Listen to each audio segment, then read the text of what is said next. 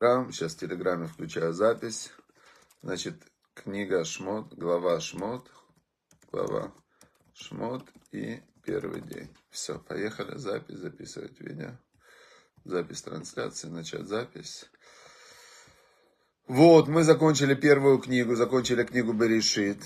И начинаем книгу Шмот, в которой первая глава как раз рассказывает о том, как еврейский народ отправился в изгнание. Значит, интересно, что... Вот, смотрите, видите, мы начинаем вторая книга, это Шмот она называется, да? И мы чуть-чуть, может быть, изменим способ обучения, потому что в первой книге, да, в книге Берешит мы изучали, там было все очень э, динамично, интересно, истории жизни, а, такая прям со, первое сотворение мира, да, потом глава Нох, да, вообще такие прям Авраам, Лех, Леха, такие прямо, ух, каждая глава это просто было, ну, невозможно оторваться. Сейчас начинается уже более детальная проработка. Книга Шмот рассказывает о том, как еврейский народ оказался в египетском рабстве. И конец книги Шмот, как, э, как выходит еврейский народ из рабства. Значит, вот э, как бы 210 лет, получается, охватывает, охватывает. И уже начинается много заповедей. Да, в книге Шмот начинаются уже заповеди, и дальше пошла книга Ваикра. Вообще она называется Тора священников, там все, что связано с, со священниками, с храмом. То есть нам детали там не будут так интересны, как, э, как э, рассказы о жизни про отцов, поэтому мы будем останавливаться каждый день на каком-то одном интересном аспекте и будем его разбирать. Потому что, еще раз повторю, мы изучаем Тору, Тора жизни, да, чтобы как жить по Торе. Как жить по Торе и как это все применить. Эм, как, знаете как, есть вот математика, например, да, вот люди говорят, ну, без математики никуда. Да, ну что имеется в виду? Без математики никуда, чтобы посчитать, сколько тебе сдачи в магазине дали. Это да, без математики никуда.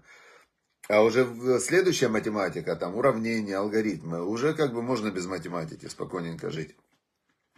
А без высшей математики можно, можно жить? Можно, большинство людей живет без высшей математики, но те, кто в ней понимают, они просто наслаждаются, вот эта вся у них теория цифр, там вся, они просто в диком совершенно восторге от своей математики. Точно так же Тора. Есть Тора жизни, да, которая вот что делать в конкретных жизненных ситуациях, чтобы было хорошо. Что делать, чтобы прямо вот утром проснуться, и у тебя на сердце хорошо, в голове хорошо, в теле хорошо, с деньгами хорошо, с отношениями хорошо. Вот это то, что нас интересует, я так думаю. Теперь, когда ты уже добился вот этого уровня, что тебе хорошо, тогда есть в Торе невероятная глубина, невероятная высота, невероятная э, там кабала люди учат, да. Но мы изучаем простую Тору, такую Тора для жизни, как знаете. И начинается недельная глава Шмот. Э, в Эле Шмот Бне Исраэля Абаим Мицрама. И вот, вот имена, вот имена сыновей Израиля, Израиля Якова, приходящих в Израиль, в Египет. Это Яков и Шубайтубау. Яков и человек Яков и дом его пришли. Дальше идет перечисление всех сыновей Якова. И, значит, э, и дальше начинается так, что 70 душ спустилось в Египет. И умер э, Йосеф, и умерли все его братья, и все то поколение, которое пришло в Египет, все уже умерли. Все, никого не осталось. И что? И Бне Израиль, сыновья Израиля, то есть народ это, да, который пошел от Якова, сыновья Израиля, Парува и Шрецу, начали они очень плодиться и размножаться. В Ярбу, и они очень множились. В Яцму бы мод мод, и они начали сверх нормы э, распространяться и усиливаться. То есть э, женщина рожала шестерню за раз. И дети были не то, что какие-то дети были какие-то там чахлые, а такие они были очень активные, такие прямо детишки. Ватимеле Арецу там. И они начали наполнять землю. То есть, э, давайте посчитаем. 70 человек, э, значит, 70 человек, допустим, у них родилось в, э, у каждого по, по 20 детей. Возьмем так, ну по максимуму, как мы можем себе представить. Значит, где у нас калькулятор? 70 умножить на 20, как раз математика 1400, я вам могу сказать. 1400.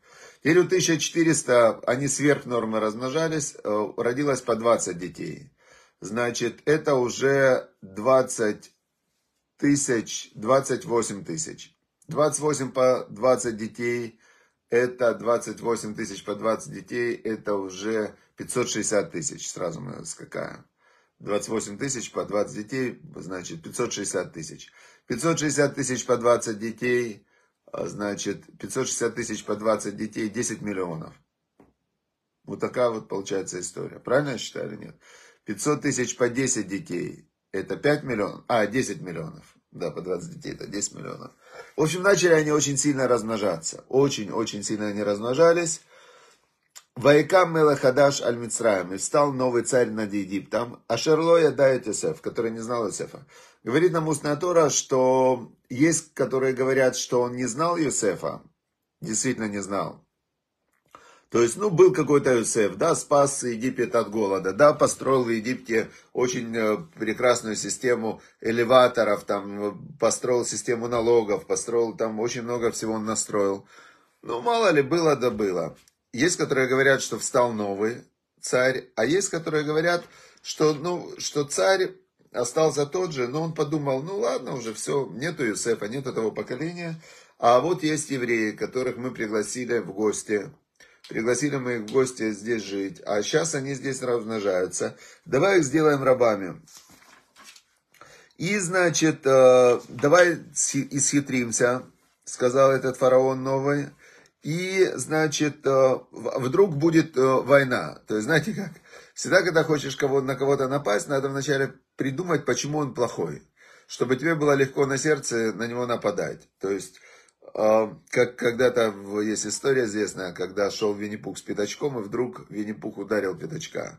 А пятачок говорит, Винни-Пух, за что ты меня бьешь? Он говорит, ты, наверное, про меня какую-то гадость думаешь. Вот я, то есть, без, как бы без причины ударить человека, а тем более его в рабство забрать, тем более убить, не, очень тяжело.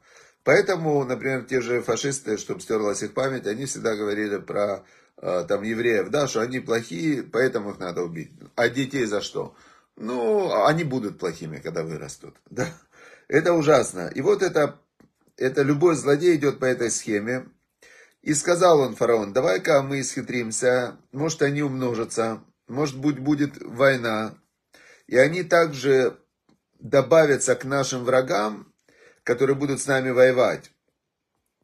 А, в Аламинарец, и они убегут э, из этой земли. То есть э, фараон даже не придумывал, знаете как, он не придумывал, что враги победят нас и так далее. Он говорит, а встанут на нас какие-то враги, будет война. Они к ним присоединятся и убегут, пока шум доделать. То есть даже он не стал придумывать, как, знаете, одна женщина приходит к э, психиатру и говорит, доктор, у меня, говорит, сон Э, меня преследует во сне негр. И вот он меня преследует, преследует, преследует. И потом он меня догоняет. И я к нему поворачиваюсь. А, а он стоит. Так что мне делать? Психиатр говорит, ну вы его спросите, что он хочет. Она на следующую ночь приходит и говорит, я его спросила, что он за меня преследует. А и знаете, что он мне ответил, доктор? Он говорит, что? Он мне ответил, не знаю, говорит, это же ваш сон. Чего вас преследую? Ваш сон, значит, сами придумаете, чего вас преследую. Так вот, здесь тоже фараон придумывал, а, придумывал, что плохого может быть, и даже в самом плохом сценарии он придумал, что они убегут из, из Египта, хотя они были свободные люди, и почему бы им не, не уехать из Египта. Но, значит, фараон решил закрыть границы, и что он сделал? Поставил на них э, министров, которые брали с них налоги, для того, чтобы их, э, их значит, налогами вначале придавить, и чтобы они строили города для фараона Питом и Рамзес. То есть эти города уже были, но их, как бы говорили, Йосеф же их построил, давайте достраивайте, улучшайте там и так далее. И чем больше их э, угнетали, тем больше они умножались.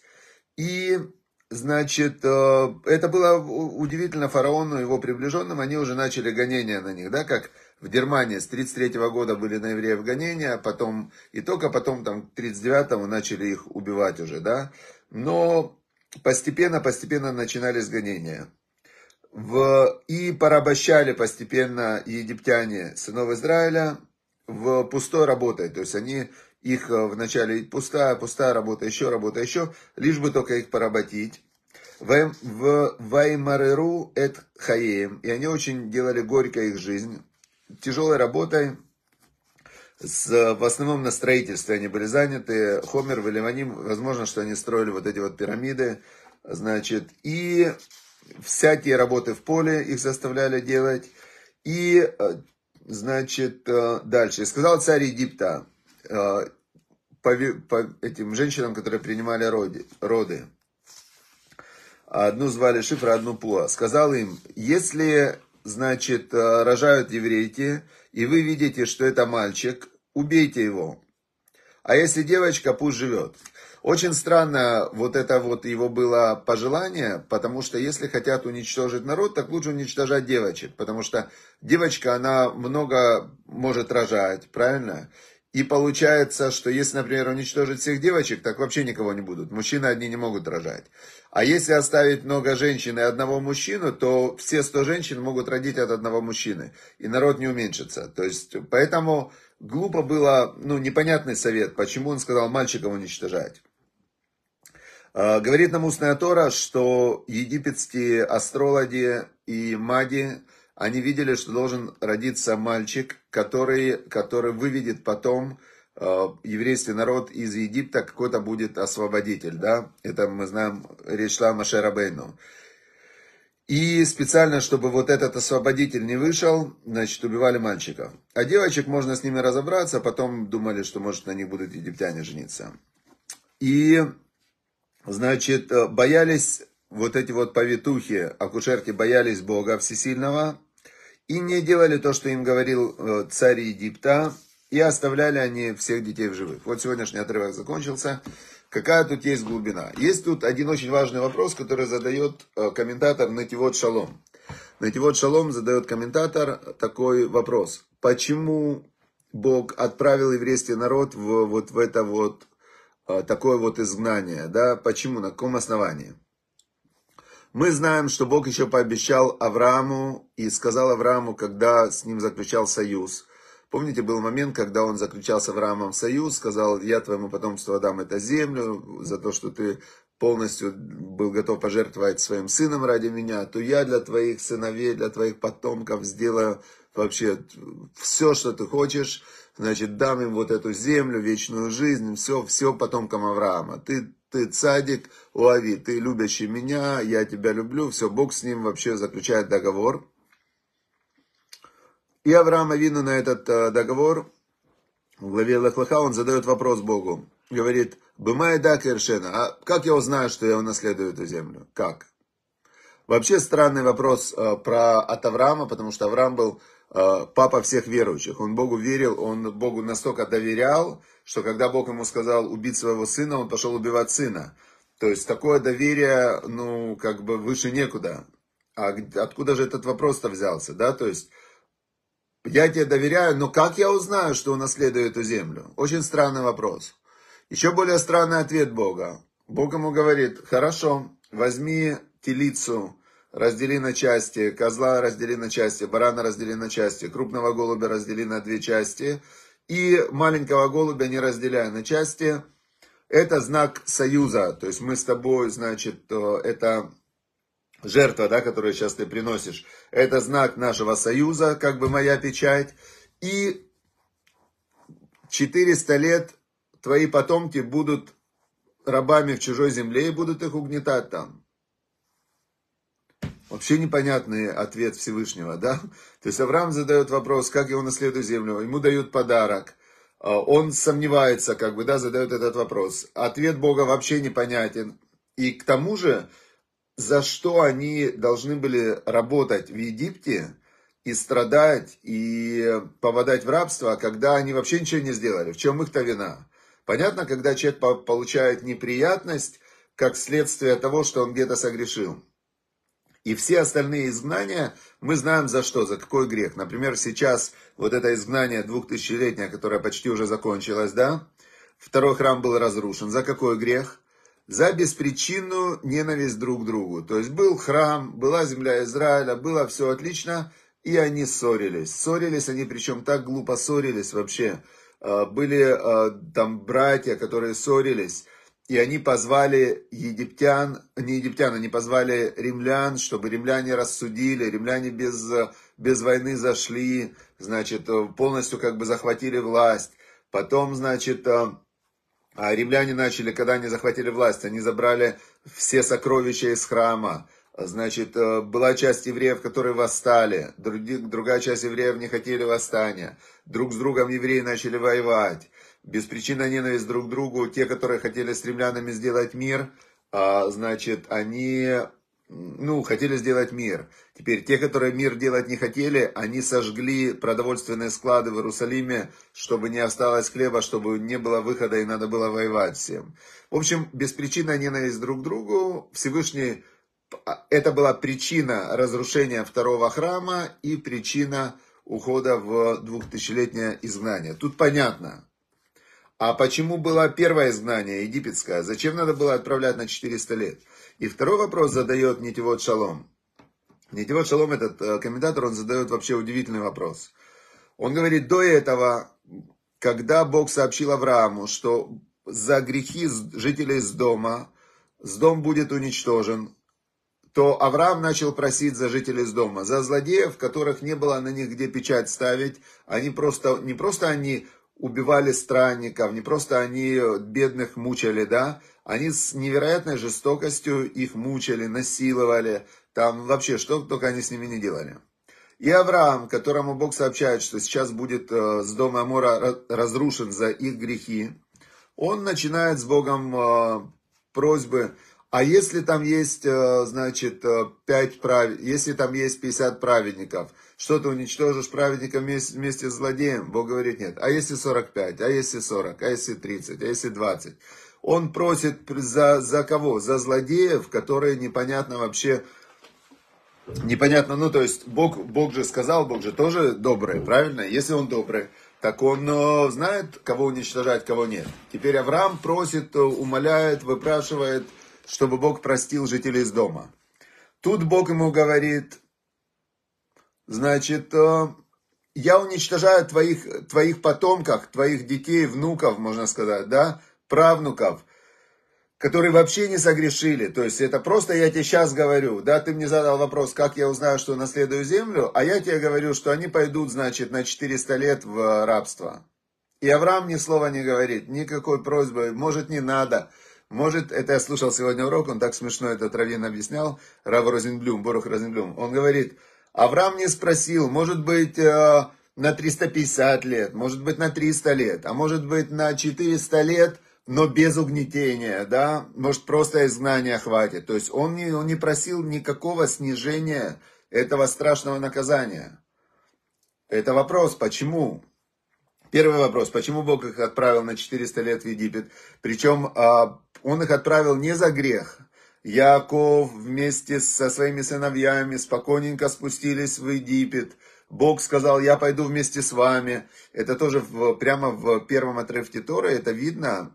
Обычно в книге Берешит было написано, Яков говорит, спуститесь в Египет, поднимитесь в Израиль, спуститесь, поднимитесь. То есть Израиль это он выше и географически, и духовно, чем, чем окрестные страны.